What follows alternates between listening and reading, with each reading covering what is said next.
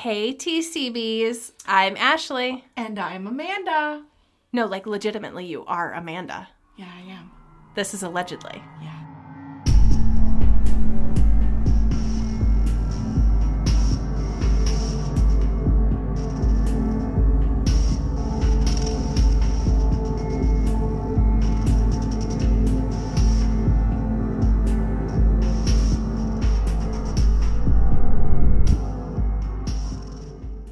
What's TCBs?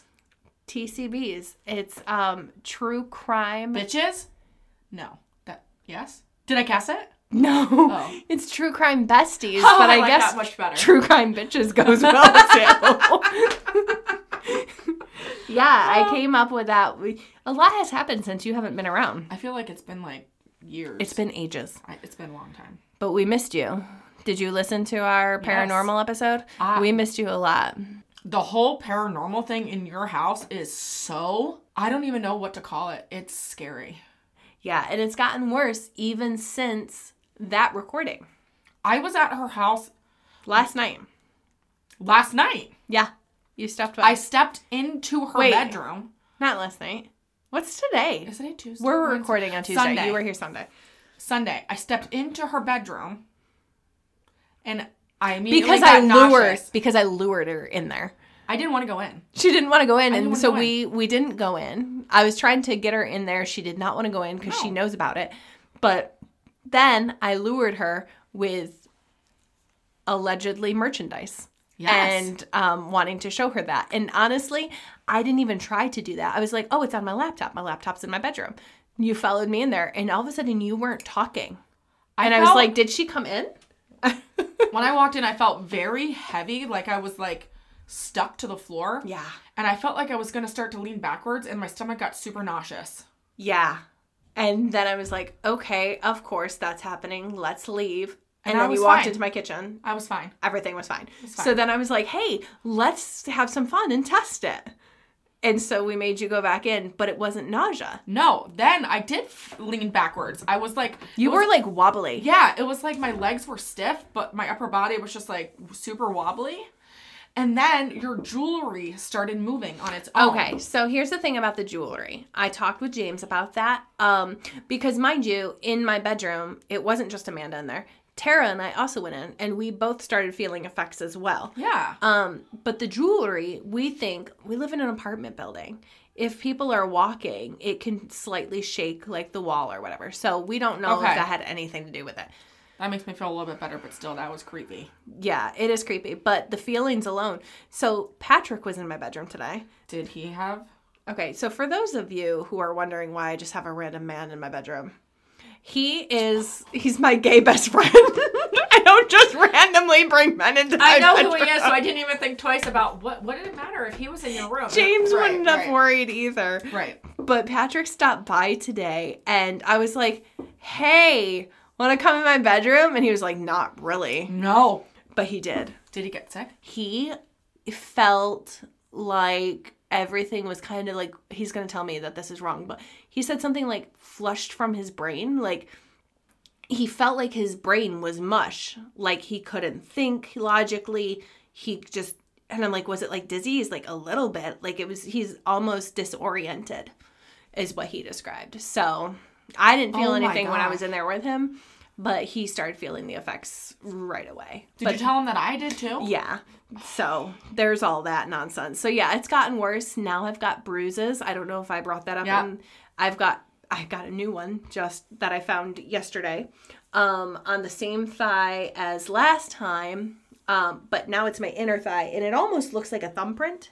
Oh, great. So he's trying to get to your hoo ha. I don't know.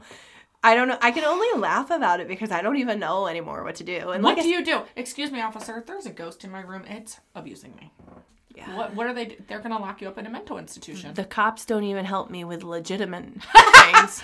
so true. cops i i love police officers again i've wanted to be one um but uh, uh fa- my faith and trust in them is is significantly lowered not just because of things with me but because of things in general Yes. just cases and crap Yes. so yeah well you know maybe they would help me with the ghost then Maybe Who knows? maybe they don't like dealing with People. actual living humans and they'd rather them be That's because dead. they're not the human busters, they're the ghost busters.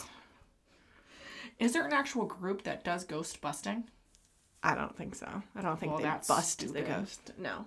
So I did want to tell you because I haven't seen you in so long, so I have some notes. I've been taking notes on what to tell you. Of course you do. I have a senior on my high school run for the school bus, right?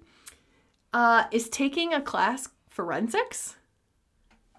Yeah, I was all about that How do we do that? until he started telling me that in the textbook there's legitimate directions on how to build a pipe bomb. No, no. That's no. That's what they're giving high schoolers? no. That's that's no. I don't think that should be a thing that's happening. No. Not even No. a little bit. No. Um one more thing, when you all hear this, we're recording today on Tuesday, but this will be coming out on Friday, October 7th. So quickly, happy birthday, Tara! So my daughter Tara is turning 16 on Friday when y'all are listening to this. And um I'm I'm gonna lock her in in a closet because she's now 16 and um don't call the police because that's clearly a joke. Yeah, don't. She's not going to do that. I'm not gonna That's do that. not going to happen. No. But seriously, she's freaking gorgeous. She's 16. She has a so boyfriend. She's going to be getting her license. I don't like anything about that. I'm just to go over here and cry now. yeah, I don't like anything about that. Um, one more thing though. Uh, last was it last week that I covered Dahmer, Yeah, the Dahmer that's thing. Friday. Uh, let's can we just have a moment of chat?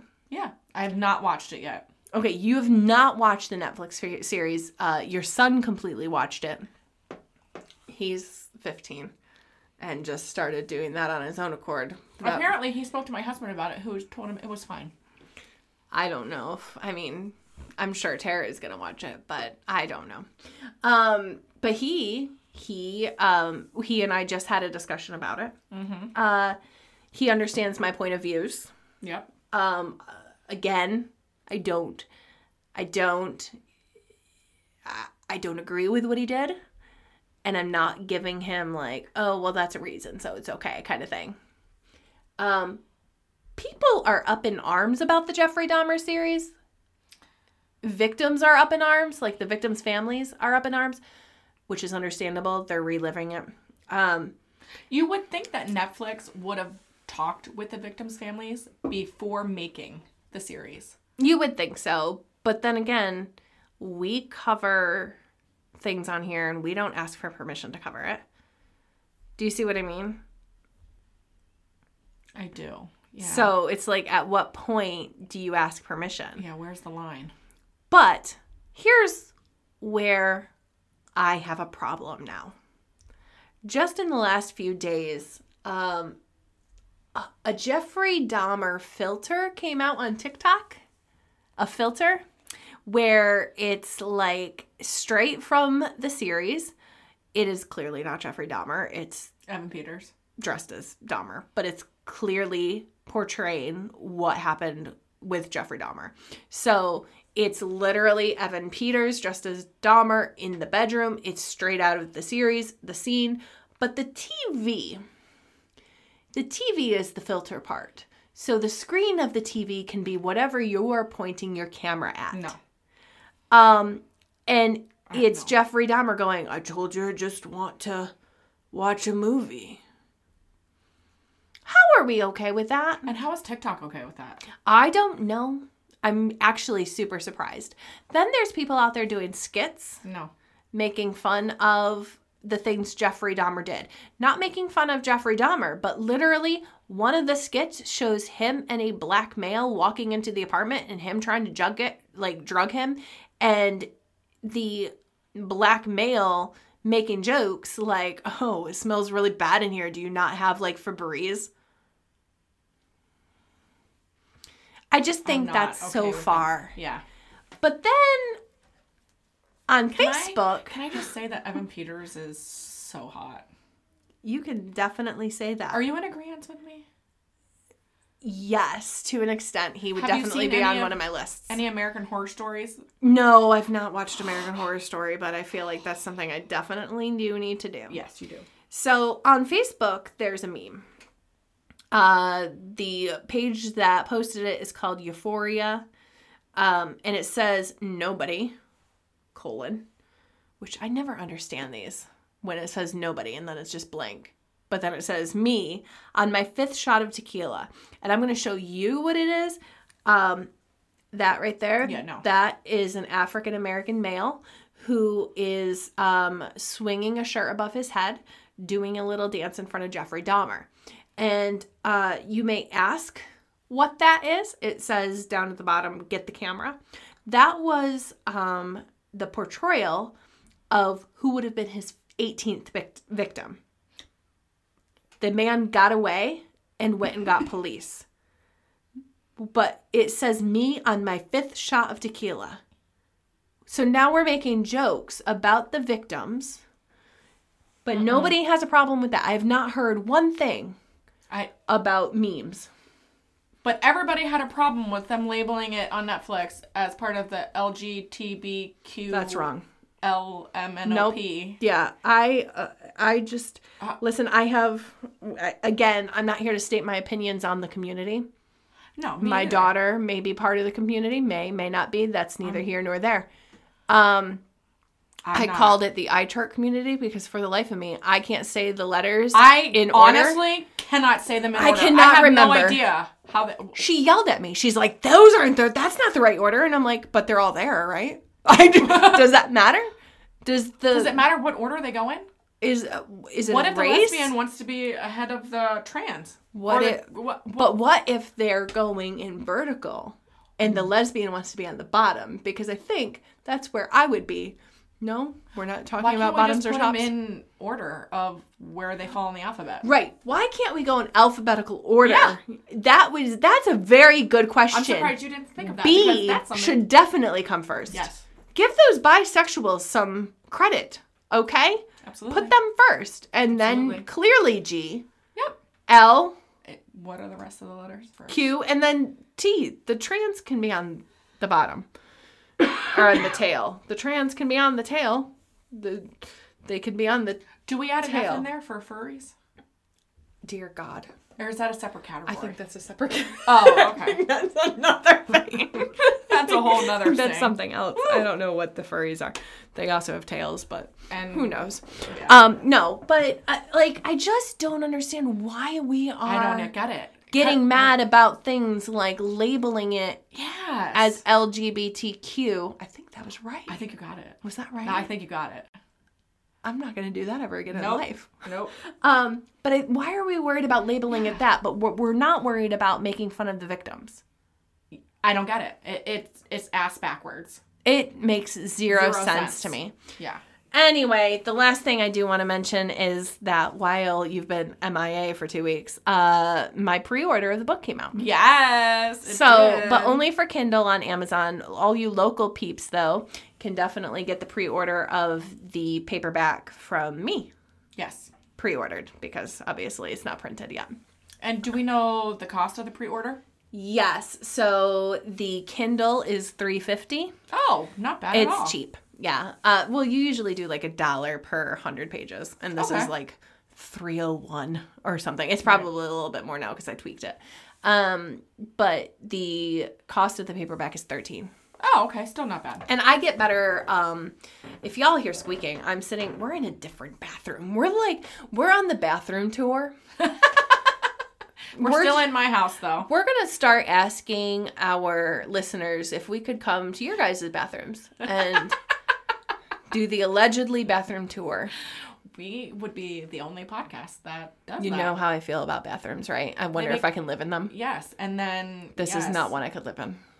But mine downstairs in my bedroom, which is way smaller, you could live in. I don't think I could. Well, it's super. It makes me need to poop. That's another thing. I can't believe I just said that out loud to the people.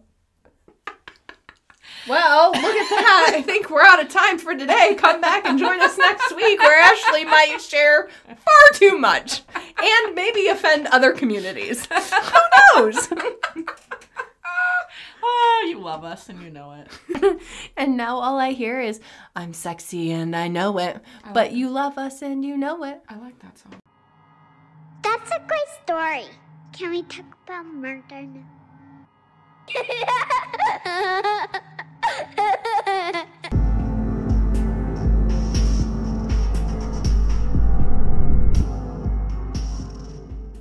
Well, we should probably just get Yeah. in. What what's our what's our um case today? So, we are going to talk about, I think it's Johan or Johan, but it's a woman, so it's Joanne. It's What now? Does she have five different names? Pronunciations? Yeah, yeah, yeah. So her first name is J O H A N N E. Is that Joanne? Johan? Johan? Your guess is as good as mine. I Well, good no thing she idea. didn't go by that. Her middle name is Elizabeth. Uh, her last name is Schippan, but she went by Bertha. where did she get Bertha? I'm sorry, that's not funny. But where did she get Bertha? On purpose? Yeah. Yeah, she went by that on purpose. Um, but before we get into this, I need you to know that this is an old timey case again. Who calls it an old timey case? Is it morbid? I think it's morbid. It's an old case, so it's from the 1900s. Was her grandma's name Bertha, maybe? And I she just looked like her? Or. I don't know. I'm still stuck on the Bertha. She could have gone by Liz. Elizabeth. or Beth. Beth. Nope. Bertha. Okay, on purpose. She And could have gone answered, by Joe. She answered to it. She answered to She did. Um, but before you continue making fun of her, I just should probably let you know that she's a child. Poor girl. And so this is a child case. It's out of the 1900s, like I think it's 1922, Oh, if my. I'm not correct, which is exactly when, yep, Hinterkaifeck happened in Germany. But we're in Australia. You and your damn Australian cases. I know, I'm sorry. They have giant spiders there. We're going to see if we can fit this into one episode, Okay. but I might have to chop it. I don't know. We'll see. We'll see Okay. how long it is. Okay. So, it is very possible that you have never heard of the town of Towitta. To what now? Towitta That's not right. in South Australia. Towitta. Towitta. T O W I T T A. Towitta. Yeah. Nope. Never heard of it. Well, until I came across this case, I had never heard of it either. Luckily, I found a blog by Australian Alan Tiller. And his site says he's a paranormal investigator. I should reach out to Alan Tiller. No. He's probably not alive anymore. Why? I didn't say he was from the 1900s. Oh yeah. I guess just it said he was was 'cause they didn't have Australian. computers then. Australia's still a thing now. It is. It's not like it washed away and everybody's just gone, you nutcase. Will that happen? He's also. It could totally happen. I'm trying to ignore you because. All the spiders would be gone then. All the giant spiders. Oh, yeah. Uh, Australia is known for crazy crap. But we like need to that. get the people and the animals safe, and except for the spiders. spiders. There's really large snakes there too. I'm not scared of those. Okay. So he's also an award winning historian in Australia. So I used his eight part series called The Tragedy at Towitta Oh. for most of this case. Um, and because mainly he has seemed to like detail it quite well. Oh, okay. All right. So let's learn what we can from this very small town. Towitta is a rural location located approximately about like 74 kilometers. No, no. I need I need American measurement, please. Oh, so 49.9 miles. Okay. from the capital of Adelaide. So it covers about an area of 29.28 square kilometers, No, no. American. 18.1 square miles. Okay. It is a rural community dominated by growing cereal grain crops. Cereal grain? Yeah, all I think Like- about is like Cereal? like Cheerios. Mm-hmm. Right? Yeah. Its name is taken from Tweety, To what now? To Is that a witty? drug? It's a drug, isn't it? the native name for a permanent spring nearby. Like a water spring? You have so many questions today. Spring of the water? I think I would imagine that's what a spring is, right? Um, I don't know. Not like the season. I mean, there's one that goes in my bed. yes, that's Amanda, it's a permanent coiled spring nearby. Did they You're have right. them in the 20s? No, that's a serious question. You listen. That's a I serious- I doubt. I don't think they did. I don't know. What the fuck did they sleep on? Maybe like cots. Cocks? Why would you say that? Cot. I swear to God, you did not say that. I said cots, not cocks. Yep, they all slept on giant penises that they grew out in the field. Oh my gosh. Pull it together, Amanda. What is happening? I swear to God, you didn't say You came out of COVID weird. you got messed up in the head. What is going on? We're not going to get through this case. I'm, do- I'm good now. I'm I'm serious.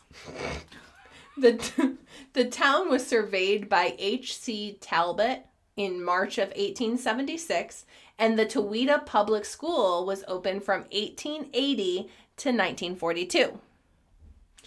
By 1902, around the time of the Towitta murder, the town had a population of 75 people, Oh my gosh, that's nothing. with only about 15 dwellings.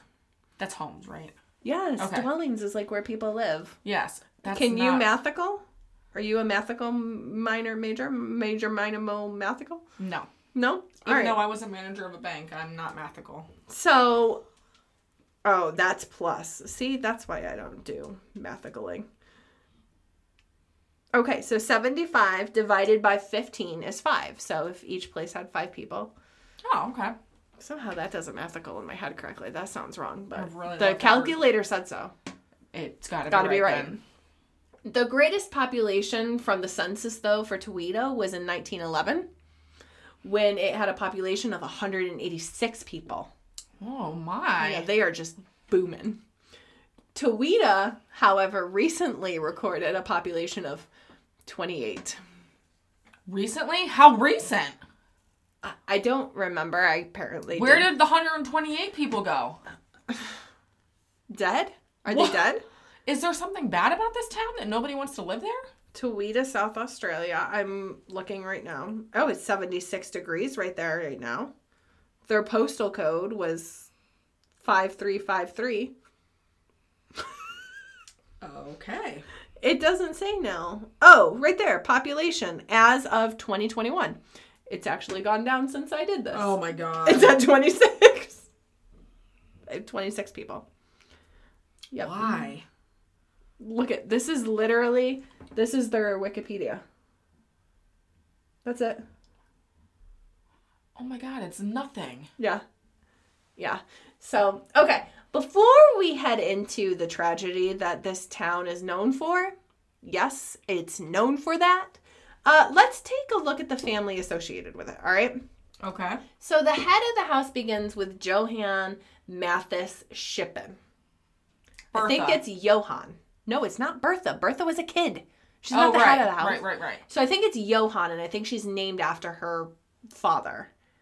But she's like Johann. But it's the maybe? female version. Yeah. Okay. So of course he went by his middle name more often than not. So Matthias, Ma- Matthias, Ma- Matthias. Something like that. It's Sure. like Matthew, but instead of a W, there's an AS. Yeah. So he know. was born actually in 1853 in Germany. And not much is known about his early life. However, tales are told that after his mother died, his father became like a super heavy drinker. Mm. So I guess that his dad found that it was better to drink away his sorrows rather than, oh, I don't know, keep a watchful eye on his children. Oh, Of course. So it was while, like, on his watch that Matthias's brother was allegedly killed and eaten by a wolf. Oh my gosh. Probably on purpose on the wolf's part. Oh. Absolutely. So there's nothing to say that this tale is actually true. However, it makes for a really good story. Yeah, it does. I mean, it's in the 1800s. We don't even know if it's true. How good were they keeping records back then on stone? Th- I imagine stones and chisels, but that's No. probably that's the Flintstones. that's cavemen. That's the Flintstones. Were the Flintstones cavemen? Yes.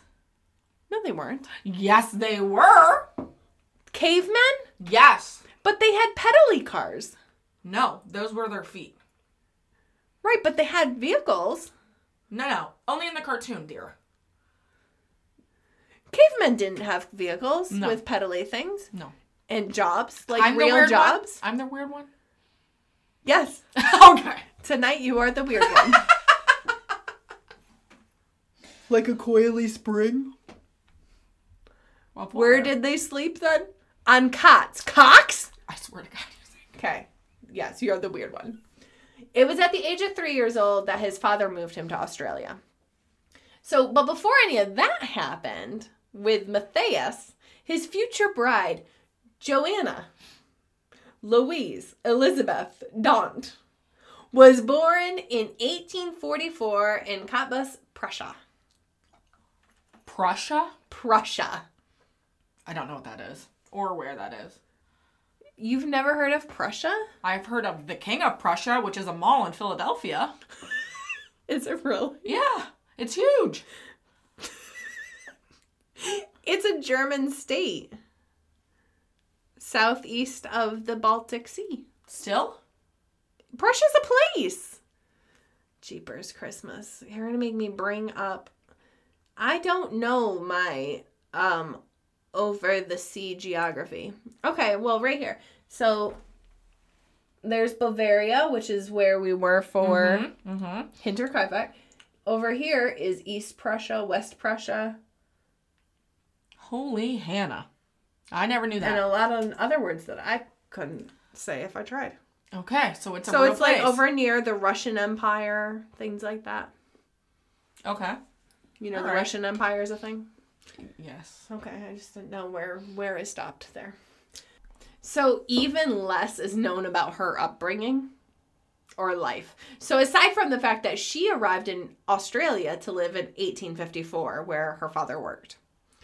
I'm oh. unsure of how the two met though. I don't Yeah. I don't know how they met. But they ended up getting wed in 1874 after Mat- Mat- Matthias Mathis Schippan. He leased some land from the government. Okay. Which I didn't that must be a back then thing. I don't think you can just lease land you, from the yeah, I don't think you can do that. So in 1888, he purchased the land and he built the family Pug and Pine construction home. pug, Yeah, Pug and Pine. dog, and pine. I knew. I knew you were gonna say that. They killed dogs to make a house. I don't know anything about this. This is this is not going well. This is a no. This is a no. I'm so sorry. Please stop. Oh, I can't. What would they do with a pug? They're so tiny. Give me a second, would you, to like compose myself? Did they skin it and use the fur? I don't understand. You gonna let me explain? Well, I guess just Because I there's so knew many scenarios going through my head. Pug and pine was a common technique for building houses and huts when the first sledder- settlers arrived in the Flinders Ranges. The trunks of callitris pines are cut for the uprights, and the gaps are filled with wet earth and other material to form a solid wall. Pug and pine. It has nothing to do with that. Has nothing to do with a dog. Not even a little bit. Okay, but what's that other stuff? That wooden stuff that you put on your wall? The tongue and groove? There's no tongues involved in anybody's grooves. There's a tongue and groove thing?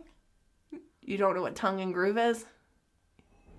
Sweet baby Jesus. I should have read this out loud to you before we. Tongue and groove? You've never heard of that? Tongue and groove pine. Tongue and groove. Pine. Tongue and, tongue and groove.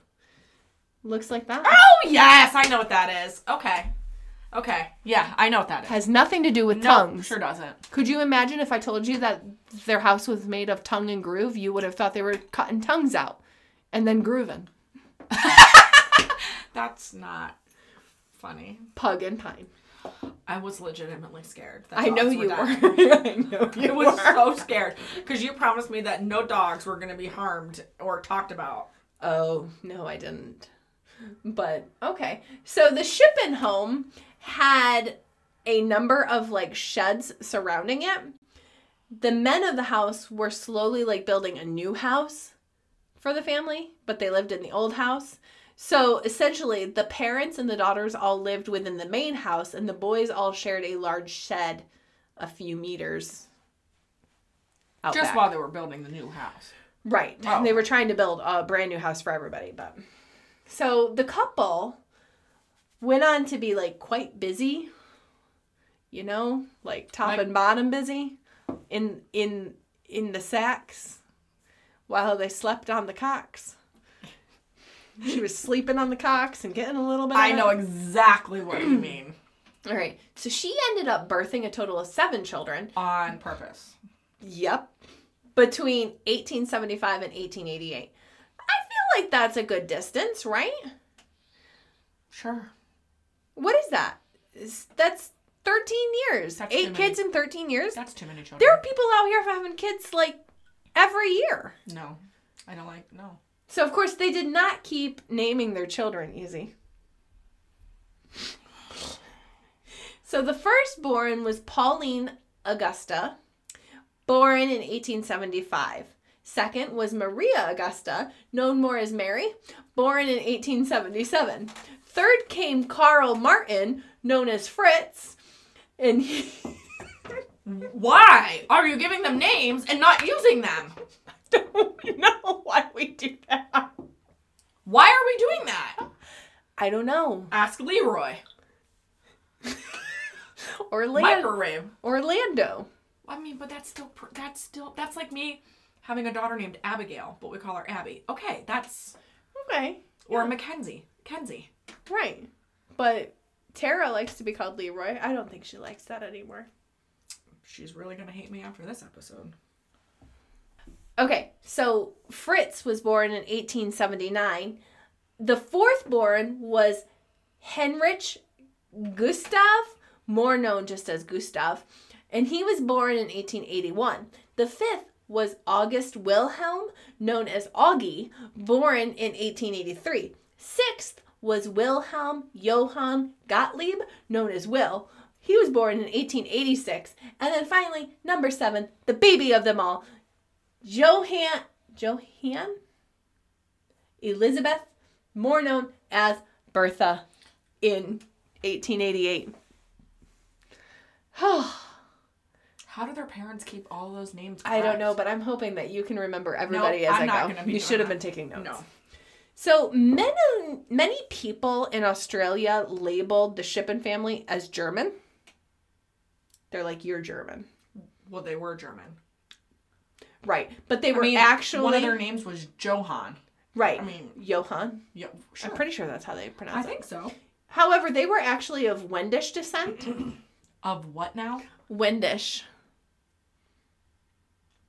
So, according to wendishheritage.org.au, the Wends are connected with the branch of Western Slavs, which includes the Poles, the Czechs, and the Slavics. So, in a spin, the Wendish were often regarded by Germans as a strange group due to being prone to superstition and belief in witchcraft, which put them offset with God fearing Lutherans. Oh, brother. Sounds like a whole lot. Wow. I don't even know. I I have nothing with that. I have nothing. I have no I words. feel like, I feel like somehow, I'm so confused. I feel, I'm so confused. I, I feel like it would be like Aunt Tammy is in the God fearing Lutherans. and oh, for sure. She isn't in the Wends. I would be in the Wends. Mm, but would you? I probably would. One of my one of my um high schoolers just asked me if I could create a spell to and I don't even remember what it was for. It was like they're like, "Can you create a spell for me to cough?" yeah. This is what we talk about at 6 in the morning. What made this child think that you have the witchery um I feel like I'm ways to write spells? I don't know. I don't know. it was a senior. That way worse. way way worse. I was thinking, okay, this like first grader, like, you it was a 12th oh my god, was it somebody like Ryan? No. That But you would even- like this person because That makes it twenty times. Alex likes to um every time Alex sees a dog, Alex Puppers? screams, Miss Ashley, let me get the dog and take it home. I love it. I always say hi, puppers. Yeah, he's crazy like that. So I would like. I would like. So Matthias was much like some people I know and had one dominant emotion. Anger. oh, He became easily enraged and was like super like strict when disciplining his seven children. hmm. Yeah. I mean, granted it was like the 1800s, so, so everybody was probably pretty strict. yeah. I would think. So it's really a bad combination though when you get super angry and you like to discipline. I don't yeah, think that's not. I don't think that's They don't go hand in hand. No. no. So he was also very religious. On the Wen side or the Lutheran side? Well, they consider him What a religion? Wends, but he I, doesn't say Some type of God. something. Okay. Probably more Catholic than anything. I, Oh, I, I'm I would that. imagine. I don't know. I mean, I know a lot about. I mean, I little, know a little bit about Catholics. I feel like they're more Catholic than anything over there. I would imagine. I don't know. I couldn't tell you. I couldn't tell you either. I don't know. Matthias was known to everyone all over Towitta. However, few called him friend because most people just avoided the man altogether. Oh God, was he like resting bitch face all the time, so they just avoided him because he looked mean? Yeah, I don't think it's resting bitch face. I don't He was think just it a was bitch? that. Yeah, I think he was just a total straight up ass. Oh. So everybody was like, nope. So in 1896, when Matthias was 43, he got into trouble when his anger got the best of him. Oh. All I picture is my ex husband. Yes. So he was walking to a neighbor's home one Sunday evening to pick up two of his children and bring them back home, right? But for some reason, Matthias thought it was necessary to take a rifle with him For what reason was he going to to be collect attacked? his kids. Damn, he was strict. I guess. You see this rifle? You get your butt out here now. Yeah, well, actually, on the way there, he came in contact with three young men Carl Hartwig, Carl's brother Herman, and their friend William Radomi, all of whom were about 20 years old. The three young men began to taunt Matthias, yelling things, trying to get him to fire the rifle in their direction. On purpose? Why would you want a rifle fired at you? I don't know. Herman, come on now. So when the taunts didn't work, they began throwing stones at him. what is wrong with people? Yeah, granted, I Guess what I did today? I tried to get a guy to fire a gun at me. In the 1800s, though, time. doesn't this sound like something that would happen nowadays? Yes. We have not gotten very far. no, we have not come far at all. So Matthias actually warned them to stop, but the boys kept on, kept on. Until finally, Matthias had had enough, and he fired his rifle into the ground to make them shut up. Okay, kind of like a uh, scared, scaring, scaring them, like a warning. Yeah, well, when he fired the gun, they all ran towards him and then pushed him. And then as they turned and ran away, the anger in Matthias boiled over, and he fired his gun once more to the ground. This time, however, the bullet ricocheted off of the ground and hit Carl Hartwig in the calf. So, of course, Matthias was arrested for this. However, he was later released on bail.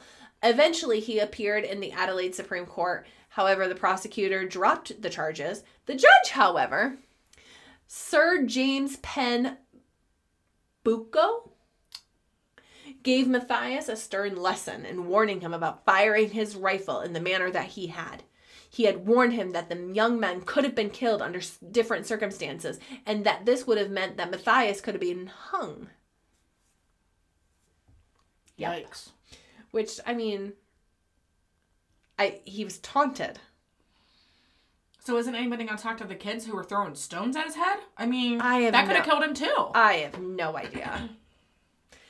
Anyway, the event with the rifle and the three boys made people avoid him even more. of course. So he became more withdrawn, and the whole family found it hard to trust anybody. So, unlike Matthias, his wife was much loved in the town. Mainly for her hospitality. So she was the one that the kids came to for anything they needed, like encouragement, support, parental love, just absolutely anything. Which I think can almost be I mean, I feel like most kids go to their mother, not Abby, No, not Abby. but most No. kids go to their mother for Yeah. most things like that. Um, Matthias was more disconnected from them in those ways. However, that was more the norm for that time period overall. Um, he really only gave the kids attention when he was dispensing punishment. Of course. So when the charges against him were dropped, his wife was quite like relieved. So I imagine the thought of him being sent away or hung for his actions would have been like quite an issue for her, like anxiety and concern wise, yeah. because she would have seven children to raise alone. Could you mm-hmm. imagine if Matt died and you had to like raise your three children alone? She had seven. I know. So I'm a single mother of two, and that stresses me out alone. So I don't know what I would do with seven. And if any of them were like multiples of Landon, Oh my god. not funny. That's, that's not funny. that's not funny. There's nothing I can say right here. There's nothing I can say right here. Nothing. Like I got have a whole head of white hair. It would be worse than that. I think You they- may I- my bald hair would my hair would just jump out willingly. They'd be like, "F this, I'm out. You're alone, woman." So in 1899, the oldest Schippan daughter, Pauline, died of TB. Tuberculosis. Is that what that is? Yes, thank you for clearing that up Sorry. for our Not everybody really knows what that is.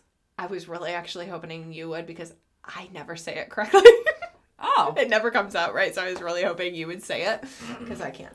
So she was only 24 when she died. Oh my goodness. Yeah. Some of the other kids had moved on from the family and found work in like other areas. Uh, Gustav was working on a farm near Kenton, Keyneton. It's about 13 minutes from where they lived. Oh. Fritz was working in Barossa Valley, about 34 minutes from home. But I'm assuming that these kids that still lived at home, like, but they were gone most of the day to work. I don't know if they actually lived where they were. I just think they just went to work. Right. But Augie and Will still lived at home full time. Okay. They actually were rarely seen in the community. Why? They were considered to be undereducated and somewhat mentally disadvantaged. Oh, they were a little slow. But I don't know what that means back in that time. Like, so could they just not like read and meant- write, or No, were they it- totally weird? Back or- then, it could have just meant they were just different than what most people were. So most that could people, be there were like sixteen people in the town. right. Like, so like if everybody has kind of like the same thoughts and views and personality, Right. when somebody comes along who's like Matt, introverted and doesn't really like people. could you imagine if Matt and I went to the town? Oh God. We would be we're two ends of the spectrum. Yes. Mm-hmm. Would one of us be accepted and the other not? You would be accepted. He would not. Would they though? Would they, They accept would. me, or They would, they be like, "What the f is that?" Put Oh no, her they're in still gonna say that. They're gonna They're like gonna say that. but cage gonna, her up. They're gonna be more comfortable with you because you're easygoing. You make conversation. Oh, maybe You're personable. Him. He. until they saw the witchcraft. Until you start writing those spells. then they're like, "The lens." we love you, Aunt Tammy. yeah, I don't. I don't write spells. I just practice them. Hmm. I don't think that's any better. I don't write them. Although, if we're being honest, I would be the one to write them because I'm a writer. I would write the What, spells. what would I do? What would I do?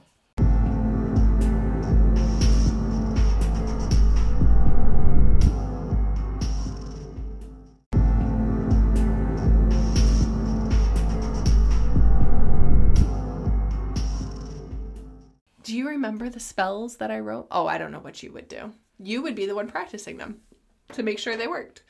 Remember my children's book that's not published because I don't have illustrations yet? If anybody wants to help me out with that. Uh, but I put spells in that book, remember? The I never chanting? read that book. Oh, well, I'll have to read that to you. Spoiler alert! there's spells. Alrighty then. Okay, so the other girls, Mary and Bertha, worked together in Angaston inside the Yalumba fruit canning factory, Oh, okay. about 22 minutes from home. I don't know what a Yalumba fruit is, do you? Is that just the name of the company? It very well could be. I feel like that's something I should have looked up. Yalumba. I spelled it with a T, so now it's Tolumba. And I pushed to go. So, um, Yalumba fruit. It, yeah, it is. It's, just, a the name. of the company. Yeah. And it's still around since Oh, wow. 1849. Holy Hannah, it's old. It's um actually wine. It's premium wines. oh. Premium wines. So some of the workers commented about how the sisters didn't seem to be like sisters or act like it at all. I wonder, did they act like estranged, like they didn't really know each other? No, they actually acted like mother and daughter. Oh. Yeah. So that's probably because Mary was 22 years old at the time and Bertha was only 11. Oh, yeah, because she's the baby. Yeah. Yeah, okay. So the two girls seemed actually to be polar opposites. oh.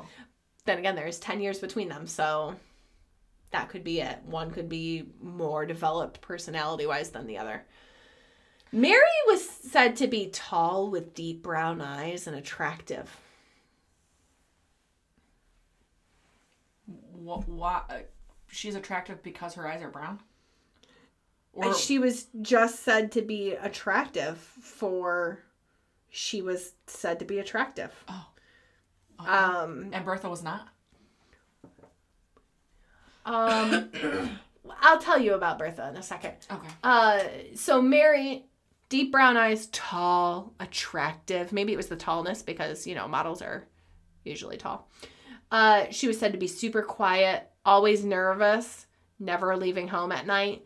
So I'm going to show you a picture of her Oh, God. because holy stunning.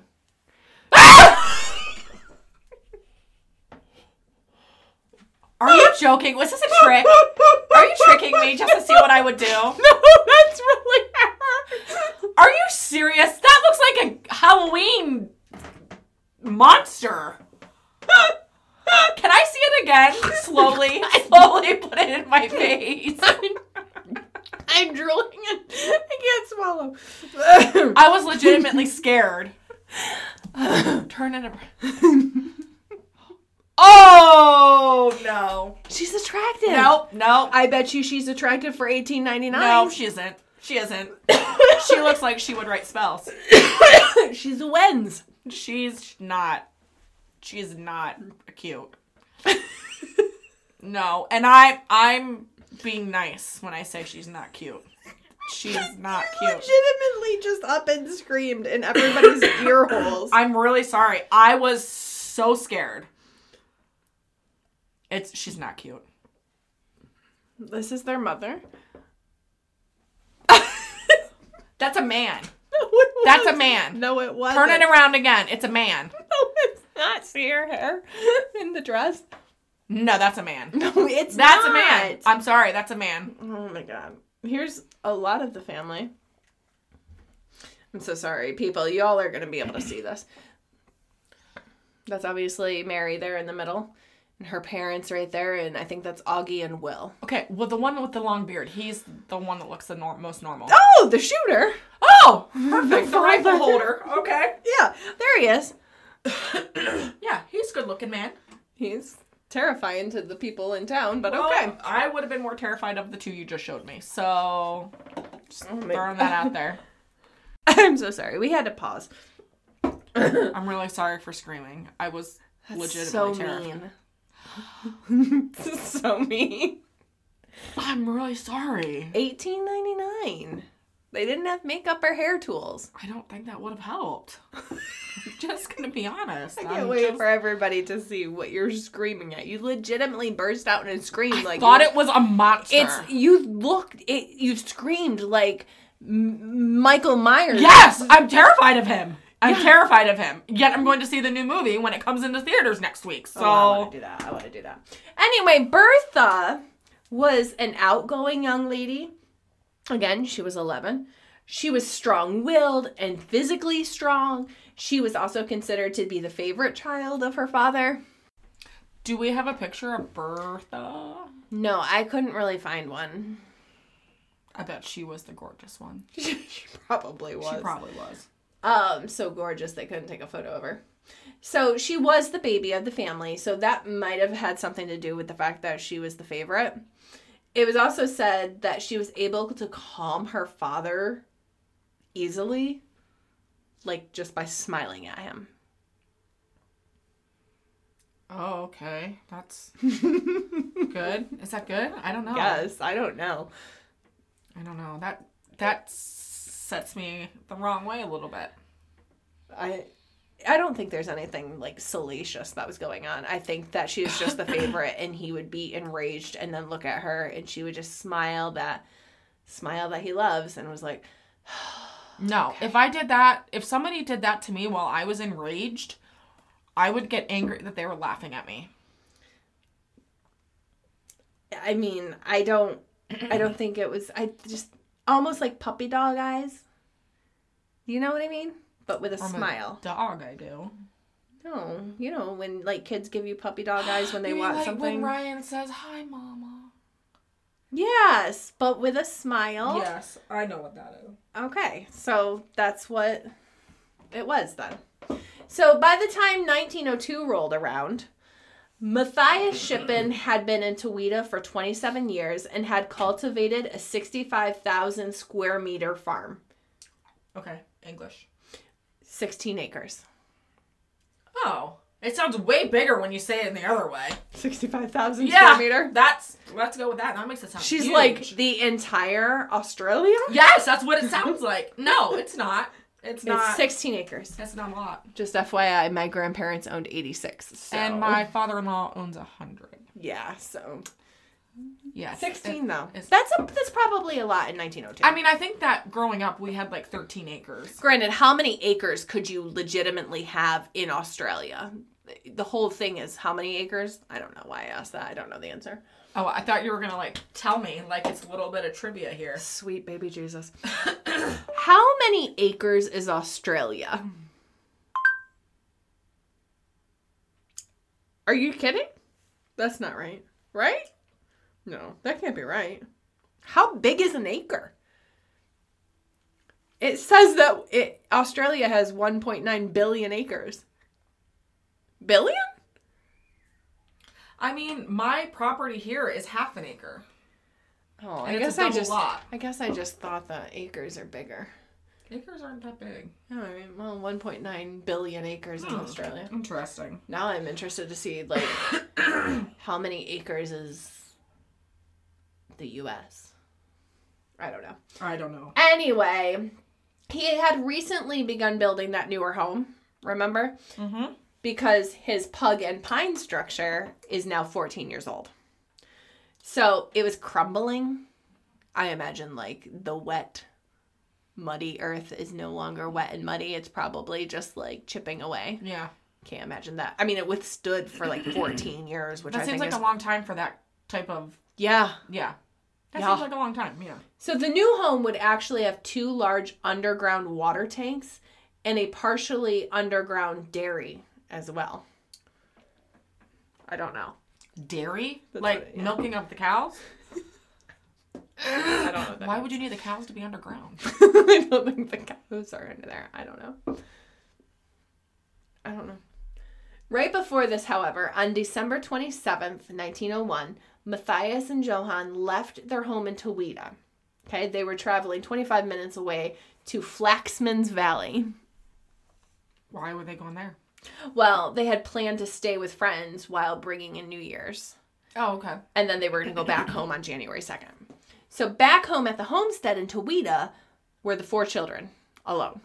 So now, mind you, when I say children, your Could have been early 20s down to like 11 year old. well, 11, right? your good-looking Mary friend uh, was 22 at the time of well, she was older now because How old was she in that scary picture? I don't know. But in 1899 she was 22 and we are now almost in 1902, so she's a little older. A little. Okay. So on January 1st, the boys, Augie and Will, they took their rifles and they went hunting for meat. They were trying to kill rabbits, foxes, and birds. To eat. Yeah. What do you think they ate in the 1900s? Beef. They didn't just eat beef. Piggy piggies. Lambs. Okay, well, foxes, birds, and rabbits. I hear rabbits taste like chicken, but I don't know. So I found this to be interesting since they were said to be undereducated and mentally disadvantaged. So who taught them how to use the gun? I don't know. I suppose it wasn't as bad as maybe I'm thinking in my head. We don't know at this point. I mean, they were allowed to use rifles, so it can't be that bad. Undereducated, but they learned how to use a rifle without Yeah. killing others. However, with their parents gone and it being the early 1900s, they would have had to step up as the men of the house. So they were not gone long, however. They left after breakfast that morning and returned about lunchtime. Oh, that's not long. They probably had enough of it. But they did manage to bring back a few parrots that they killed. Are you serious? Parrots? The beautifully colored, majestic birds? In the rainforest? They're eating parrots? I don't like anything about this family. I don't like not one thing. Not one thing. this is this is not okay. Parrots? Yes. so Will took them out to the shed to pluck off their feathers. I just picture all these red and blue and yellow feathers on the crown. He then took the carcasses inside to clean them. Mary later put them in the meat safe. What the hell is going on? What is a meat safe? Do you mean the freezer? Didn't have that in 1902. What? What did they have? A meat I don't know what that is. What the hell is a meat safe? Oh my god. Oh. What is it like a hole in the ground? I put 1991. That's not right. Kind of, I guess. Sure. I don't know. I, it's not bringing anything up. I have no idea. And hell if Google knows. So afterwards, the two boys headed to a friend's home for the rest of the afternoon. They were not expected to return until later that evening. So now it's just Mary and Bertha. Okay? Okay. And they stayed home most of the day until Bertha went later in the evening to play with some friends in the nearby pad- paddocks. What? Paddocks. What is that? Paddocks. Um, they're just fields or enclosures where horses are kept. What pastures? What? Why are we? Why are we calling them weird names? This is like this is like ground clouds and fog all over again. All over again. So Bertha returned home later in the evening to help Mary with the household chores and taking care of the animals. So around 7 p.m., Bertha made her way to the bedroom that she and Mary shared while Mary waited on the porch for her brothers to return. Around 8 p.m., Will and Augie came home, where they ate some cake in the kitchen before heading to the shed for the night. So the house was quiet with the girls asleep, as was the shed where the boys were sleeping until about 10 p.m. anyway. At that time, Mary suddenly woke up after she felt a large weight pressing down on her. Is it the presents? Seriously. Doesn't it sound like It sounds like uh, mine doesn't press on me, it just lays on me. She screamed a terrifying scream like when Amanda first saw her. Um she might have saw a reflection? and when she screamed, someone grabbed her by the wrists, pulling her out of the bed as Bertha slept next to her. Did she stay asleep? The person threw her across the dark room and with a thud he slammed into the old family sewing machine. Mary's continued screams finally woke Bertha. Bertha's voice joined in the panic as they both screamed bloody murder and yelled for their brothers. Did the brothers come? The person yelled back, Shut up or I'll kill you! Why? Who was it? As they forced Mary into the kitchen, it was there that she saw the flash of the knife in their hand before it fell, hitting the floor of the house. Oh my god, what's happening? Who is this person? I don't know. What do you mean you don't know? This is this is the whole. Th- what do you mean you don't know? Yeah, I don't know. So Mary found herself able to flee, leaving the intruder in the house With Bertha. alone with her now 13 year old sister, Bertha. So as she ran from the home, she continually. Uh, uh, continually. Yep, that word. Okay. She continually yelled to the sleeping boys in the shed in order to wake them and tell them about the intruder. Augie was hard to wake, but finally he woke up like super groggy and he was not quick to move because he didn't believe his sister. But finally, he heard screaming from Bertha, which convinced him to get up and get dressed. Okay. Okay, but where's Will? Good question. So, in the initial in- investigation, Mary stated that instead of entering the home to help Bertha, that Augie ran to a nearby farm to summon for help. However, the neighbor refused and turned the boy away. It was only then that they traveled the kilometer long distance to the home of the district constable Lambert and his parents. The local law enforcement wouldn't come to the house until the next day. I can't say I'm shocked with that. So when they did come to the house, that's when they ended up finding Bertha dead. Was she stabbed with a knife that was fell, fall, fell on the ground? The girl who was just about two weeks shy of her 14th birthday lay slain in the family home. She had been stabbed and slashed 40 times. Blood was found all over the sofa, the bed, and the walls. When they arrived in the parents' bedroom, they also found blood on that floor. So, according to more detailed reports, the assailant that Mary continually described as strong and bearded, the one that cut Bertha's throat from ear to ear, he severed her car Carotid artery. Yeah. Carotid, carotid, Carotid artery. She struggled with the intruder through three different rooms and suffered three slashes to the throat. And one under her chin that was around like 90 millimeters long, which is 3.5 inches. Okay. Her ears had been slashed. Ears? Yep. And one large cut was across the back of her neck. The intruder then stabbed her multiple times in the back of the neck.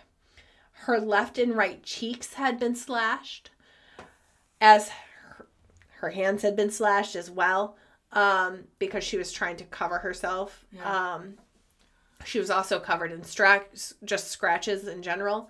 In a later report, it was discovered that she had not suffered any attempted rape or sexual molestation throughout the entire But ordeal. that many stabbings to one person, that seems really personal. it seems super personal and super overkill. So, okay, I'm just gonna let you continue because I have so many questions. Bertha later passed away on her parents' bedroom floor after bleeding out from her neck wounds.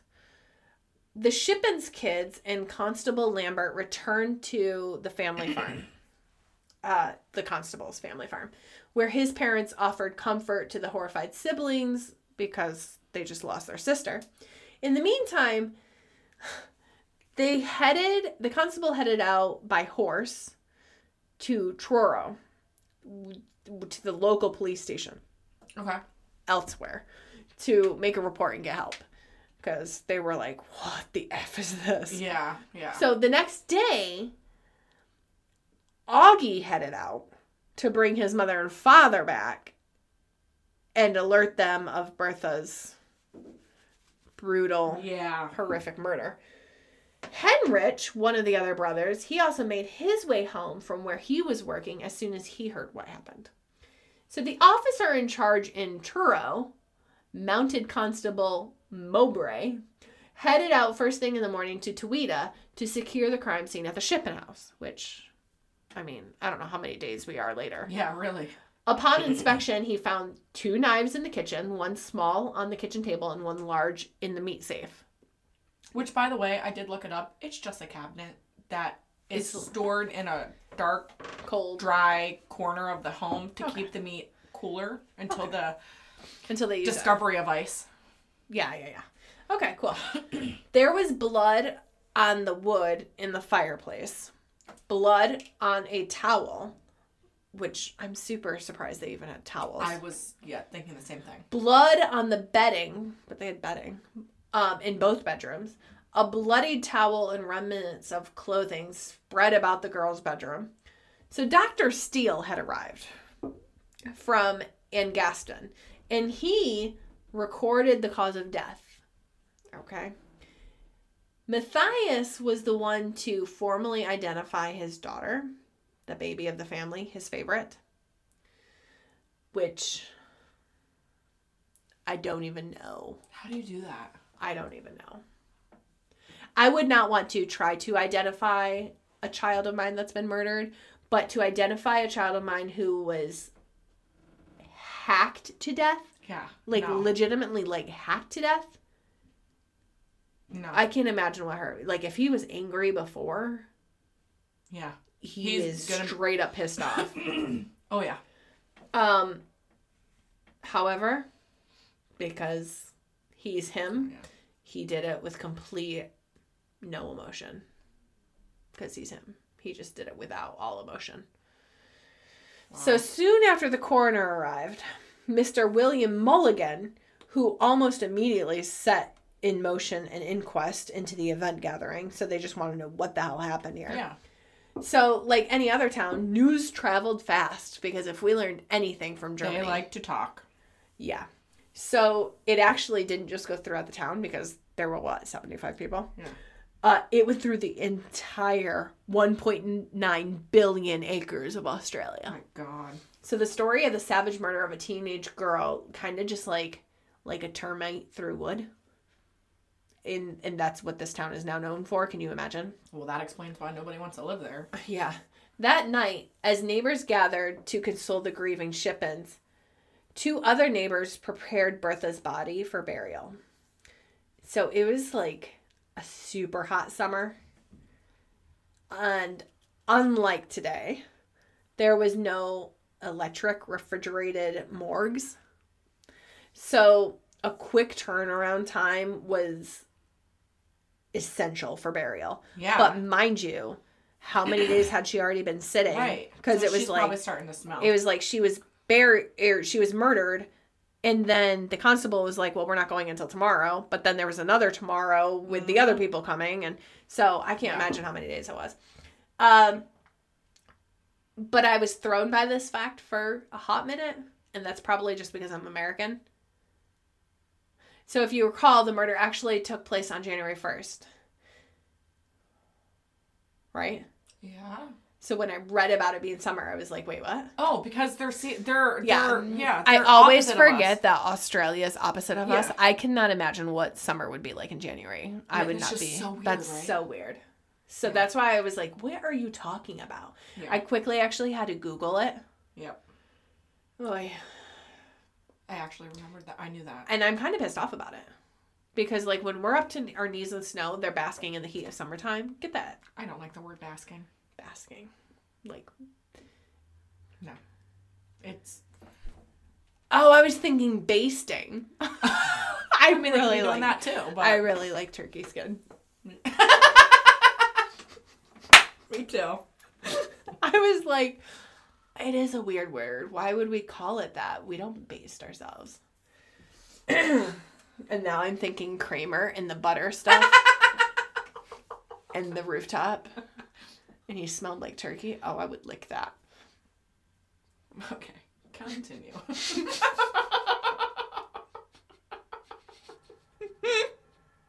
Can't believe I said that. We should not be together anymore.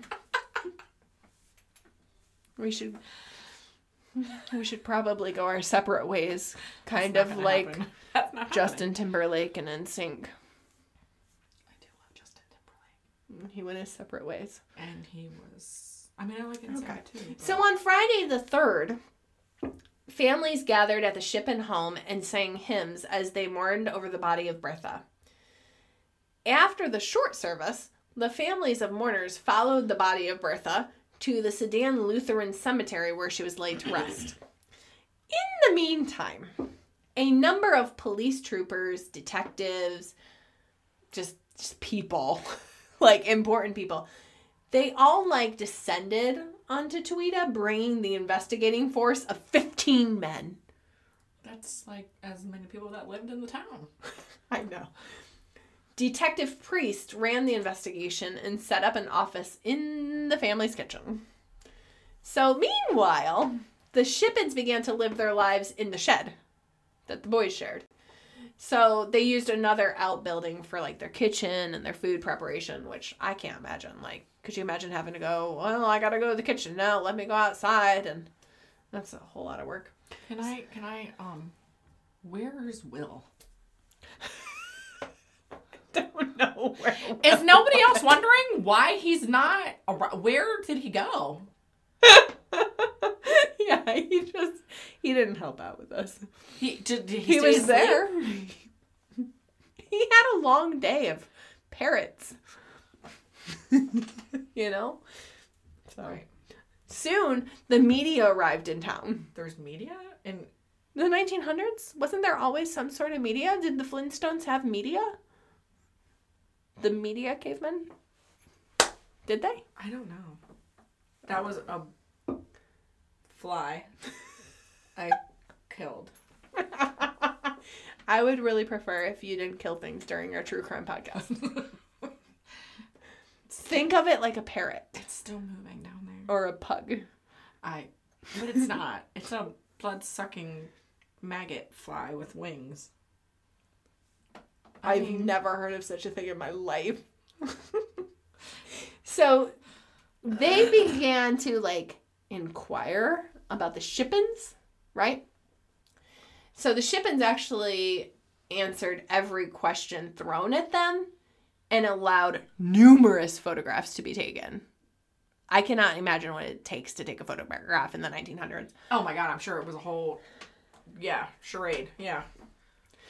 However, the media also kind of interviewed every single person they encountered in Sedan, which is five minutes from Towitta.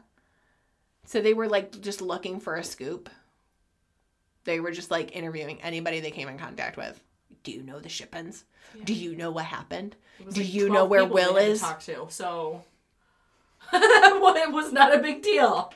Yeah. So, in fact, as the inquest really took hold and the public's greed for news about the Schippan story took center stage, three people had been added to the Angaston Telegram Exchange to get the news back to the newspapers. Sounds serious. It is super serious. So, the real inquest into the matter begun, and the Adelaide City coroner, Dr. William Smith, Will Smith, Ha ha ha ha. That's not funny. Doctor. Dr. Will Smith. Slap. I was gonna say something, but Okay, he so he came to Towitta as a witness. And this was because he had been asked to. a witness of what? Well, he came to like identify bloodstains on the girl's clothes. So okay. So then two other people arrived, M.R.J. Sinclair from Adelaide, and he was acting for the police, and M.R.A. Foster acting on behalf of the Schippans. So I'm assuming these are like lawyers. Okay. Yeah, yeah.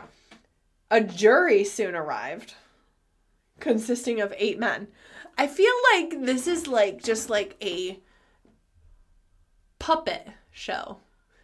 Yes. Like, here's these people, and then all these people just arrived. They just arrived. so weird. It is so weird. Um, especially just thinking about like how we do things now. now. Yeah. So apparently they didn't trust anybody in the town.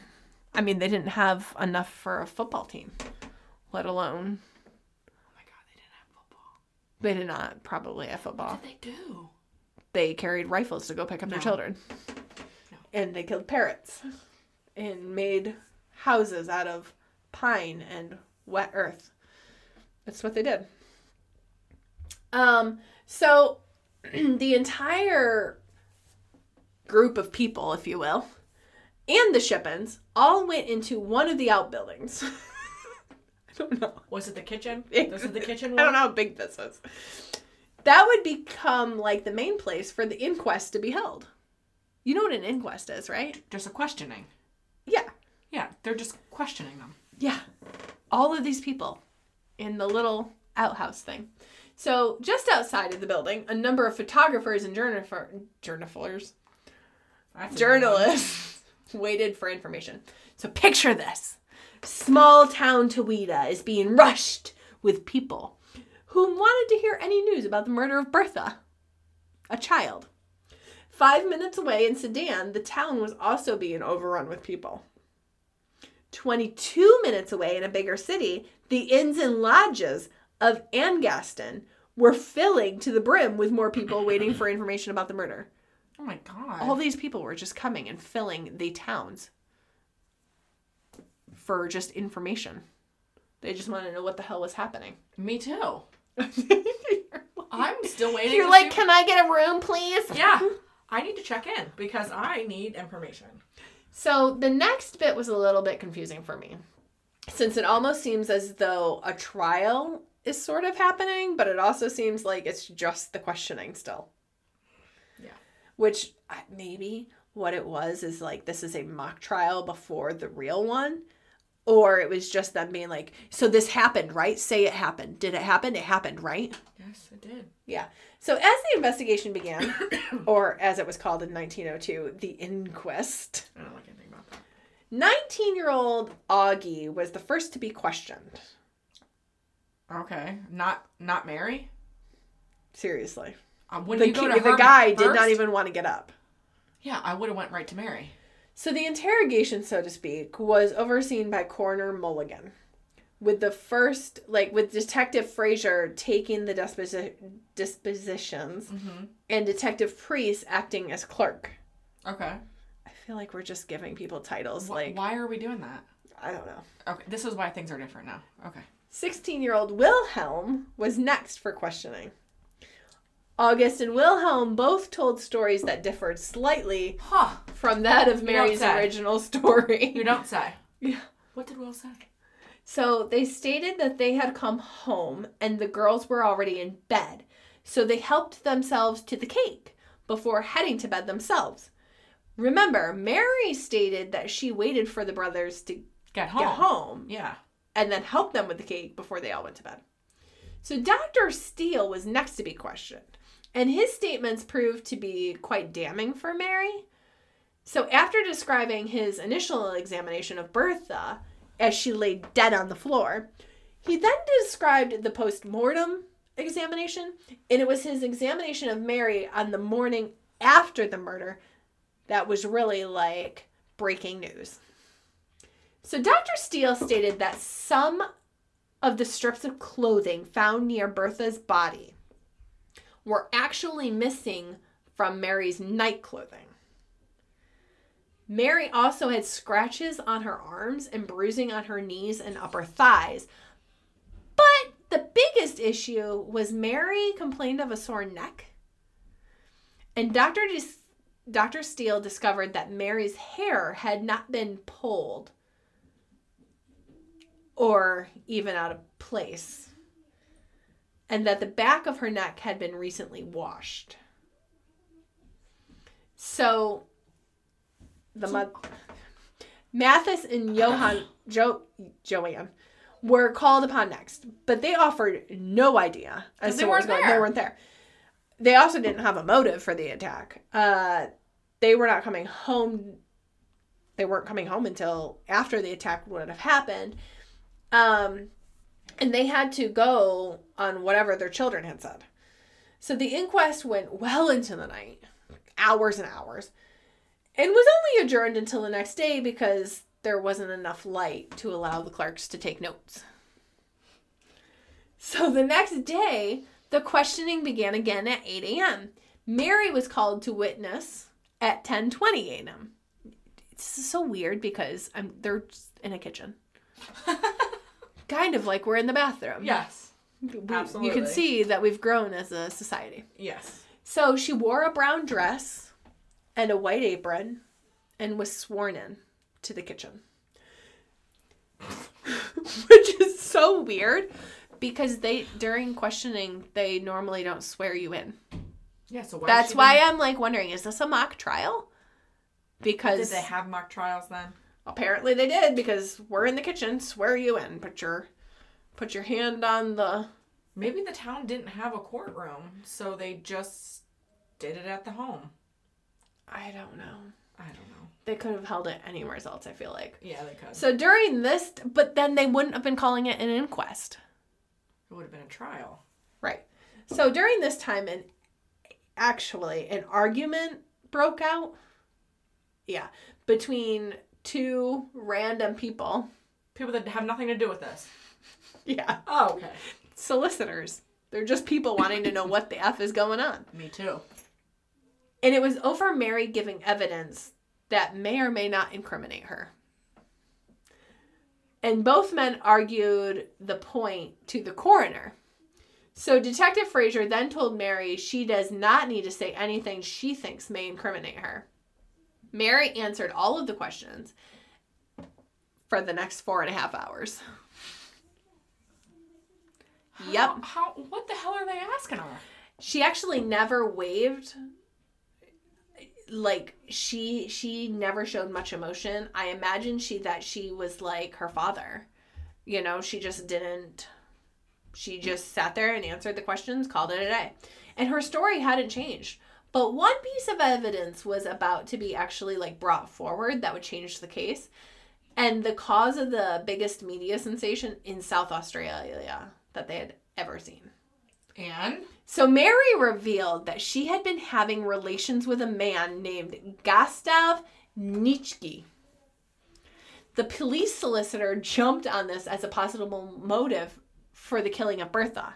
why would she kill Bertha? What did thirteen-year-old kid do? Nothing. Because it turns out that Bertha had known of Mary's rendezvous with the older man. So Gustav Gustav Nitschke was called to the inquest to give evidence, of course. So he spoke about having sex with Mary at least like three different occasions. Mary, the one whose picture looks like a scary monster. Yeah, Oh God. she's attractive No. to them.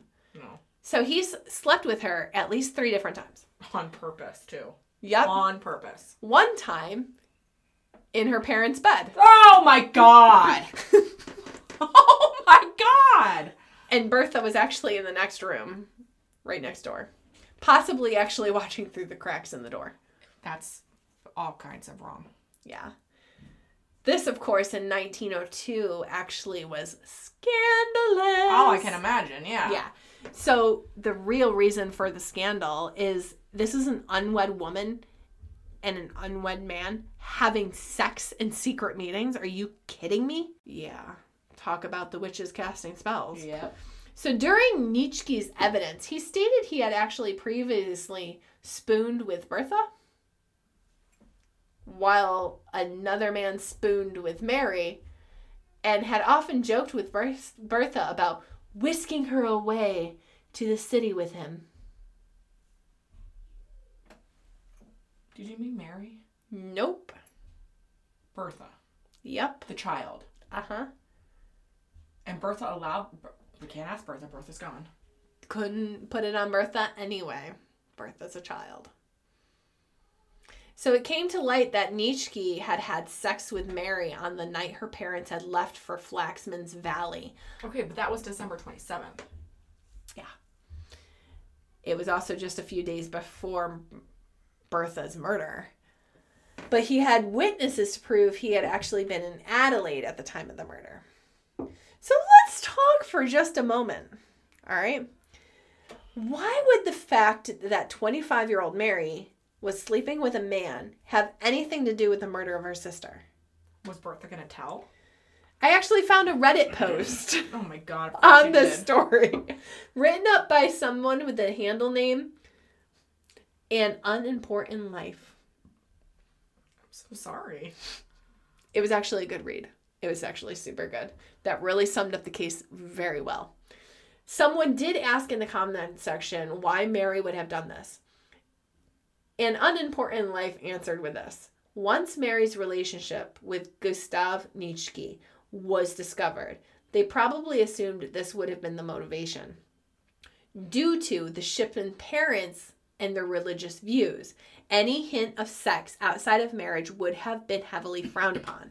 So, between that and her father's reputation of being a strict disciplinarian with the kids, Mary and Gustav would have been concerned that his reaction would prove violent if he found out. So, this is why they kept the relationship a secret for a year or so before Bertha's murder. This is one of the possible motives police were using as a reason to why she murdered Bertha. She murdered Bertha? Mary? Did you not catch on to they're saying that Mary murdered her? But then who who who got Mary out of bed? Was she just making that up? Probably. They found strips of her night clothing next to Bertha. Did you not catch on? I did, but she was sleeping next to Bertha. So who's to say that whenever this person got her all riled up in the bed and pulled her out of bed, they Yeah. didn't rip off? Yeah, true, but I don't think that happened. More witnesses were called during the afternoon, including Mary's mother and Dr. Smith. The jury retired at 5 to 6 p.m., came back with their verdict. So at about 7 p.m. that night, the jury's verdict was read aloud by Coroner Mulligan. We, the jury, are all of the opinion that Joanne, Joanne, Bertha Elizabeth Schippan met her death on the very first night of January 1902 by having her throat cut by Mary August Sh- Augusta Schippan. You see your face right there and how you're quiet and stunned? That's exactly what the room looked like. I have that. Stunned. The room was silent. Like you. It's like you knew on cue to do that. I do didn't that. know. I didn't know. Mary was called before Mr. Mulligan, and the murder charge was read aloud. She then was ordered to be arrested and transported to the Adelaide Gallows, where she would await trial for murder. But they, they just they just had it. They just what? Yeah. Oh. That's why I said it was like a mock trial. Now they're going to go through with the real one, even though they just literally, They just investigated and questioned and did everything. Why are we doing it again? right, they swore her in and they actually kitchen. have like a verdict. I, I don't think you get verdicts during questioning. did she admit to this ever? No, not really. But this thing that she could go up for, this murder, that a sentence of that weight actually means if she was found guilty, she'd be hung. Was she hung? Do you want to find out? Yes. Okay. This is super long, and I'm so sorry, guys, but Amanda can't pull herself together. To I. I'm I just I'm just continue. She. I know you're worried about I- your beautiful friend. I I well, beautiful is a stretch, but So she the- looks like a monster and is turning out to look like that way. Johann or Joanne embraced her last living daughter. You remember? Oh, yeah, Her yeah, other yeah, daughter yeah. died from TB, and now the other one was brutally murdered. But the police had to take her away. So all the while, Mary pled with her mother that she did not do this. The police put Mary in a horse trap. it is the 1900s. Okay. Okay. Have you never watched old things? That's not how you wanted that to come out. I don't think that's how you wanted that to be. You know, like the little buggy things. and- I don't know. Sure. I the picture in my head's probably wrong.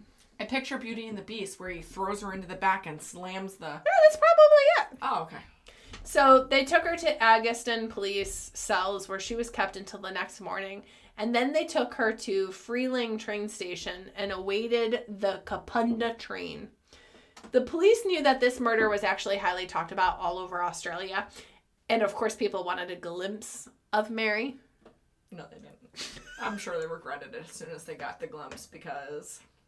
They were all like, ah! Yes! Mm hmm. Yep. yes. So people were actually lining the train station as they awaited movements from the police and the murderer. So the officer in charge of transporting Mary decided to kind of like beat the crowds. So they disembarked from the train in North Adelaide, taking Mary straight to the Adelaide Gallows. Oh. Yeah, I'm pretty sure those people were pissed. Yeah, they must have been. That would be like me staking out where Taylor Swift would be and then her coming out the back door. I would be so upset. You would be so upset. My God, you would be so upset. My life would be like over. You would be so upset. so upset. Oh my God. Yeah, that's, I that really was a perfect analogy. I got super upset right now, and that's not even something that's happening. I, it's a perfect analogy. I I really felt that in the moment. Yeah. Like I feel disappointed now Yeah. that I didn't see Taylor Swift come out the front door, and we're not. We're in your We're- bathroom. We're we're in my bathroom in in a different state. I wish she were peeking in the window. We're on the second floor. That'd be a little bit. Ladders, okay. waves. Waves. yeah, we could bring her to the second floor. I don't know. The waves are big. Where are they? Where are the waves coming? You don't live by the ocean. Oh, but I wish. A girl can dream. This has gone off the rails. What's happening? We should not be back together. so the young and naive Mary Schippan was actually very much out of place. Like in the harsh environment of Adelaide. I mean, she was from Towitta. Yeah. She, Adelaide is like it's big. It's not Towitta. I like how you looked down for Tweeta and you like looked up for I don't. big. I don't think we're in Towitta anymore, Toto. Oh, The biggest problem was the thieves and the prostitutes. There were like no friendly faces, which you would think she would be used to used with to her with her father. dad. But she was also being accused of murder, so set apart from like lower crimes. You know, people like women were. She was with these women who were doing time, right? And she's a freaking murderer. So everybody was like, "Ooh, Mary's oh, here," you know. Yeah. So everybody was avoiding her the best they could. Uh, so Mary's constant visitor was Father Etal from the Lutheran Church. He probably didn't know she was a Wend. Right? So he was actually consoling her for like her upcoming trial and possibly being hung, and he was like, It's okay. It'll Well, happen quick. You know, it'll just be smooth. It'll be fine. Just No, jump. Just So the date of her trial was actually set for Tuesday, March 4th, 1902. Mary sat in Adelaide, right? While Right. she was there, they actually exhumed Bertha to re examine the body for like missed clues. huh? Was she pregnant? Bertha? Yeah. No. Oh, okay.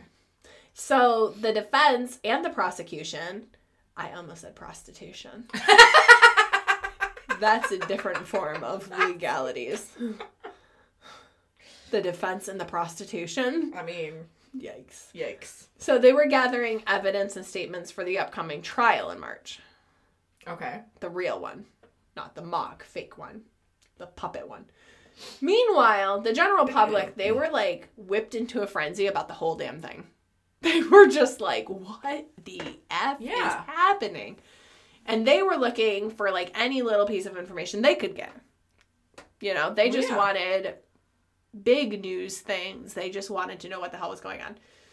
So a large crowd actually like gathered in Victoria Square nor- near the courthouse. And a smaller crowd gathered waiting at the Adelaide Gallows to see if they could spot Mary as she was taken into the trial. So you had like Some people here, some people there.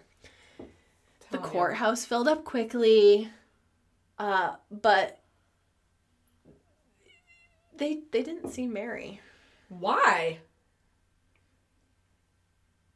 Did they get scared and they looked away? No, because the case against her was adjourned until the following morning. Yeah, they just said we're we're gonna wait. So the following morning, Mary was taken to the courthouse. She sat and she waited for Chief Justice Samuel Way to enter precisely at 10 a.m. So once a few formalities happened, Mary was asked to offer a plea. She said in a very like super calm, soft voice, "I am not guilty, sir." Now, mind you, I don't know if you remember, but people actually refer to these people as mother and daughter. Yeah, yeah, yeah. Because they were so far apart in age and they were polar opposites. But they were so close. But they were all right. So after these weird court hearings, a jury was presented and the trial began. So the Crown Solicitor Sinclair offered the opening argument about everything that happened that night. Yeah. Um, but it ended with the following statement. He said, The suggestion that prosecution makes is that the deed was either prompted by jealousy arising from an invitation from Nitschke to Bertha to accompany him to Adelaide, or by the fear that the knowledge of Mary's misbehavior possessed by Bertha would be communicated to the father upon his return home. So, do you know what that? Mm-hmm. Okay. so, they're essentially saying Mary's pissed because her boyfriend really wanted her 13 year old sister, or they're saying, well, Bertha knew about these two having sex and was going to go tell their dad. Okay. Yeah. Which, I mean, It could have been. either one. I, We can't ask Bertha, can we? I would not, I hope it's not the first one. Me too. So the brothers were again called to testify, just like they did in January. And again, they gave the same exact account. I mean, what is it they could say? They could say, "Oh, we uh we were woken by Mary." No, Will wasn't woken. Nothing was Will was. spoken about Will. Right. But like what are they going to say? They can't say anything that happened up in the bedroom Yeah, or in the house. They weren't there. Right.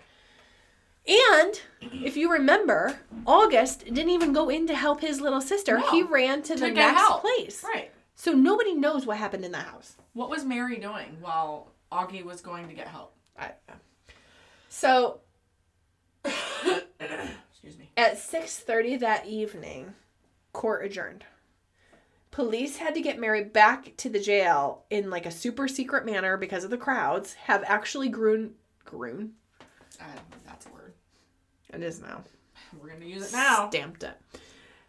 1500 people were around the courthouse trying to get a glimpse of her. Oh my god. I know. that is a lot. That's a lot of people. That's so many. That's a lot of. That's. Could you imagine? She's probably never seen that many people. No, but once they take a picture, they're gonna be sorely mistaken, regretting that. So Gustav Nitschke was actually seen by the general public as a villain. I love how you said that. You know what I mean? oh yeah, he would be too. Yeah. Yeah. So when he was leaving the courthouse that day, a large group of angry people began to follow him. So as he sped up, they sped up. And it wasn't until like a police escort was presented that he was able to escape through the angry crowd that looked as if it would riot any minute. This is intense. I I'm literally hanging on by a thread because I just need to know how it's gonna end. So on day five, the defense mounted its case. Yeah, that's exactly where my mind went. They to. mounted the Okay. cots. Oh, It was with a T. So Simon, who was on the defense, I mm, yeah, it squeaks. you don't need to make the thrusting movement. it's the toilet guys. Um, so Simon was on the defense. He presented like a well thought out and eloquent speech that lasted an entire day. What the hell could he have said that lasted a whole day? Was he just reciting verses from the Bible? Like, what was he doing? He detailed all of the events and the possibilities that the prosecution had presented of motive and cause and defended Mary while destroying the reputation of Nitschke. Okay, we could have done that in 10 minutes. He did the entire day. Uh, okay. Okay. So, actually, in the evening of day five of the hearing, the gathered crowd had become actually super angry towards the man. So, Towards Simon. no, I think it's Nitschke. Nitschke. Okay. So, I think. Um, so there's a good chance that he would actually be lynched in the street. Oh, Remember, they were going after Right, him. so he's definitely going to need somebody to walk with him. Yeah. So as he made his way down King William Street, the crowd turned like super pissed. They had it out for him. He was actually struck in the face by two men. And then he ran to a nearby cab for help, but they ignored him. So he ran to the Prince of Wales Hotel. I know that sounds super. That sounds fancy. I know. He was actually quickly turned away. Of course he was. So he ran down the street dodging blows from people until police heard his screams and screams and rescued him and then escorted him away from the crowd, thus saving his life. That's freaking nuts. My Goodness. So day 6 courtroom completely filled. So were the streets outside. So there was actually tension and again, the proceedings began at 10 a.m. Listen, if shit's going on all day, we should probably start a little earlier. Probably would be a good idea. So Chief Justice Way then went about condensing the previous five days' statements. And then he decided to set the jury out for their verdict. Oh, God. And how long did they take to deliver? Well, statements were made again by both the prosecution and the defense. And then they all retired at 6:10 p.m. for their verdict. So the jury asked for some of the clothing and the bedclothes to be delivered to them while they just pondered and came to their conclusion. So the jury then returned at 8:06 p.m. It's like 2 hours ish. The eerie glow of the now lit gas lamps and the total silence of everyone in the room led to an electric cabin. So Mary was in the witness box. She stood, she was quiet. She was just like like her life is over because now she's like, well shit, am I going to be found for murder and then hung? So they came forward. And when asked by the Crown if Mary Schippan was guilty or not guilty, John Bradley, the jury foreman, uttered in a super nervous voice, not guilty. Did they say why? Yeah, uh, not really. But as soon as they read not guilty, the crowd erupted in applause and cheers. But I thought they were. Oh no, they didn't like Nitschke, but I don't think they hated Mary. I think they just Oh, wanted to see the glorious, glamorous woman. She looked like she just came out of. Your Glamour. idea of glamorous Glamour and shots. mine must be two different things. because- So the people outside were now three thousand people. Doubled. Yep. Um, so popular opinion was that Mary was innocent of the crime, and that's actually what they hoped for. They Why? must I think they because I think they just believed her. So back in the courtroom though, he was sh- the judge was shouting for order in the court, trying to control the mm-hmm. celebrations. Mary was then sent to be with her parents, ushered out into a cab. A hundred meters down King William Street, people were cheering for her. However, some of the crowd hung back at the courthouse waiting to see if Nitschke would come out. That way they could attack him again. But police have They took him out the back. they they l- used their noggin. Yeah, and so they actually set up like diversions to distract the crowd, so that they could secretly get him out. So around Towitta, a rumor began to take hold. Of course it did. So it is said that Matthias is actually the killer. You know who that is? The fa- the father, the daddy. But how? So the rumor points to an Afghan camel herder killed some years before near Sudan that he'd actually been accused of, but he'd been acquitted of killing that guy. So further evidence in the rumor mill pointed to a horse found in the Sudan area that had been ridden very hard. Has it now? All right. Woo! It's getting steamy in here. It's like Fifty Shades of Grey stuff. Evidence. Horse ridden hard. What does that even mean? I don't know. Like you could put two horses in front of me, one that's ridden hard and one that's never ridden, and I wouldn't know the difference. I grew up with horses. My father had horses growing up. Right? I wouldn't. I still wouldn't know what. No. What Not a clue. Was the hair matted and sweaty? Like what I'm not sure. I don't- What? I don't. I don't know. What? But that was okay. that was the evidence. So Matthias was with family and friends in Flaxman's Valley on the night of question, though. So that doesn't matter to people who gossip. Fuck the facts. Yeah, they're just gonna say whatever they think sounds good. It's What's like gonna sell the story? narcissists who have to turn the, Yeah, the to story ma- to yeah. fit whatever story they want. Yeah. It's crazy. So on the same Reddit post from earlier, someone with the handle name Jackie Blue Okay. said it seems the family themselves believed the father murdered her. Apparently, he called the family together along with the pastor and confessed to murdering his daughter, as well as to the other murder that he was suspected of. It seems Gustave was having relations with both Mary and Bertha. And the parents were quite aware of his relationship with Mary, but were unsure if he knew about the relations with Bertha. I would wonder I would wonder one thing then. If the father knew about the relations with his other daughter, wouldn't he be more keen to kill Gustav rather than his own children? Yeah. I assume he was not happy with the relations between Mary and Gustav. So why not care, kill Mary too then? I feel like that evidence just doesn't add up, nor does I the motive. I feel like I still need to know where Will was. Well, life for Mary was never quite same.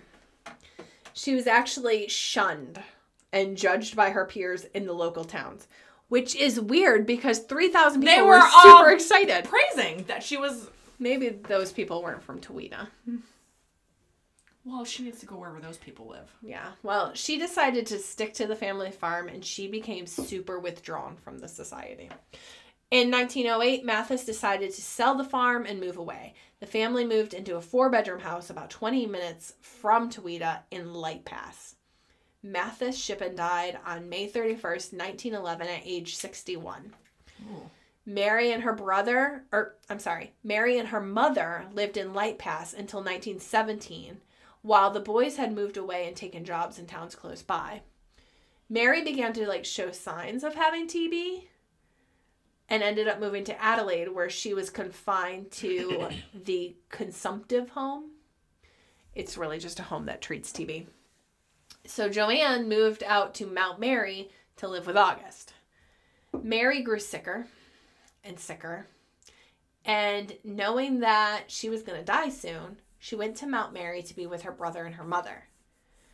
Mary then died on July 4th, 1919. She was buried at St. Peter's Lutheran Church Cemetery. Joanne lived until 1923. she was supported by a small amount of money left to her by her daughter, and she died on September 8th, 1923, and was buried in the same cemetery as her husband in Strait Gate Lutheran Cemetery.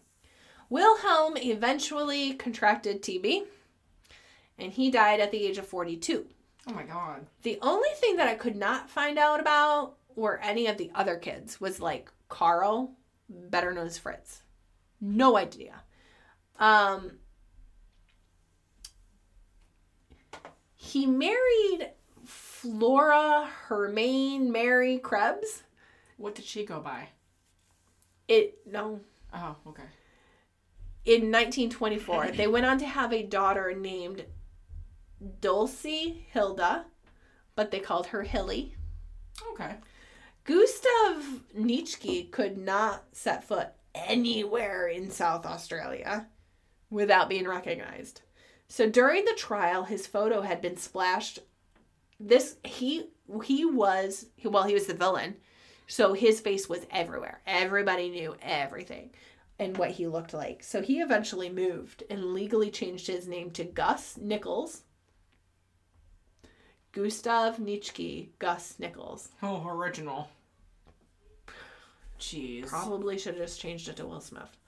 Probably would have been a. He ended up getting bet. married though and having six children before he died in 1954. Six children on purpose. Yes, but he died in 1954. That is so much closer to our time now.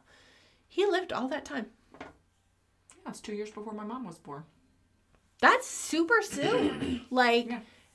he was around during 1901 when this murder went on. His sex partner killed her sister. We don't know. It's actually it's actually a cold case.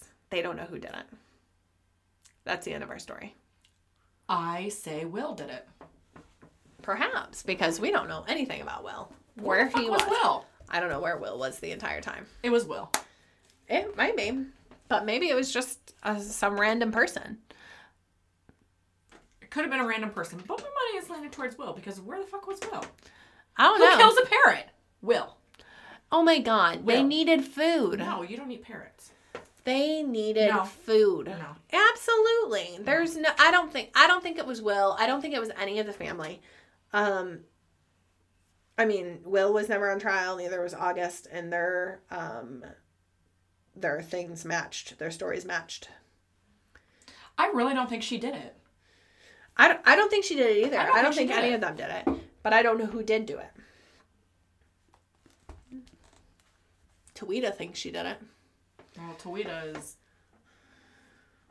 possibly wrong. Possibly. All right, guys. That was an hour and 51 minutes of insanity. It really keeps you hanging, though. What? I All of us or the story? both. We're, we're fun. We, we're something. This was one hell of a banger to come back to with both of us. We banged it out. I don't think that's We rode that horse so hard. the horse being the the case. Sure. It was ridden hardly. Hardly ridden.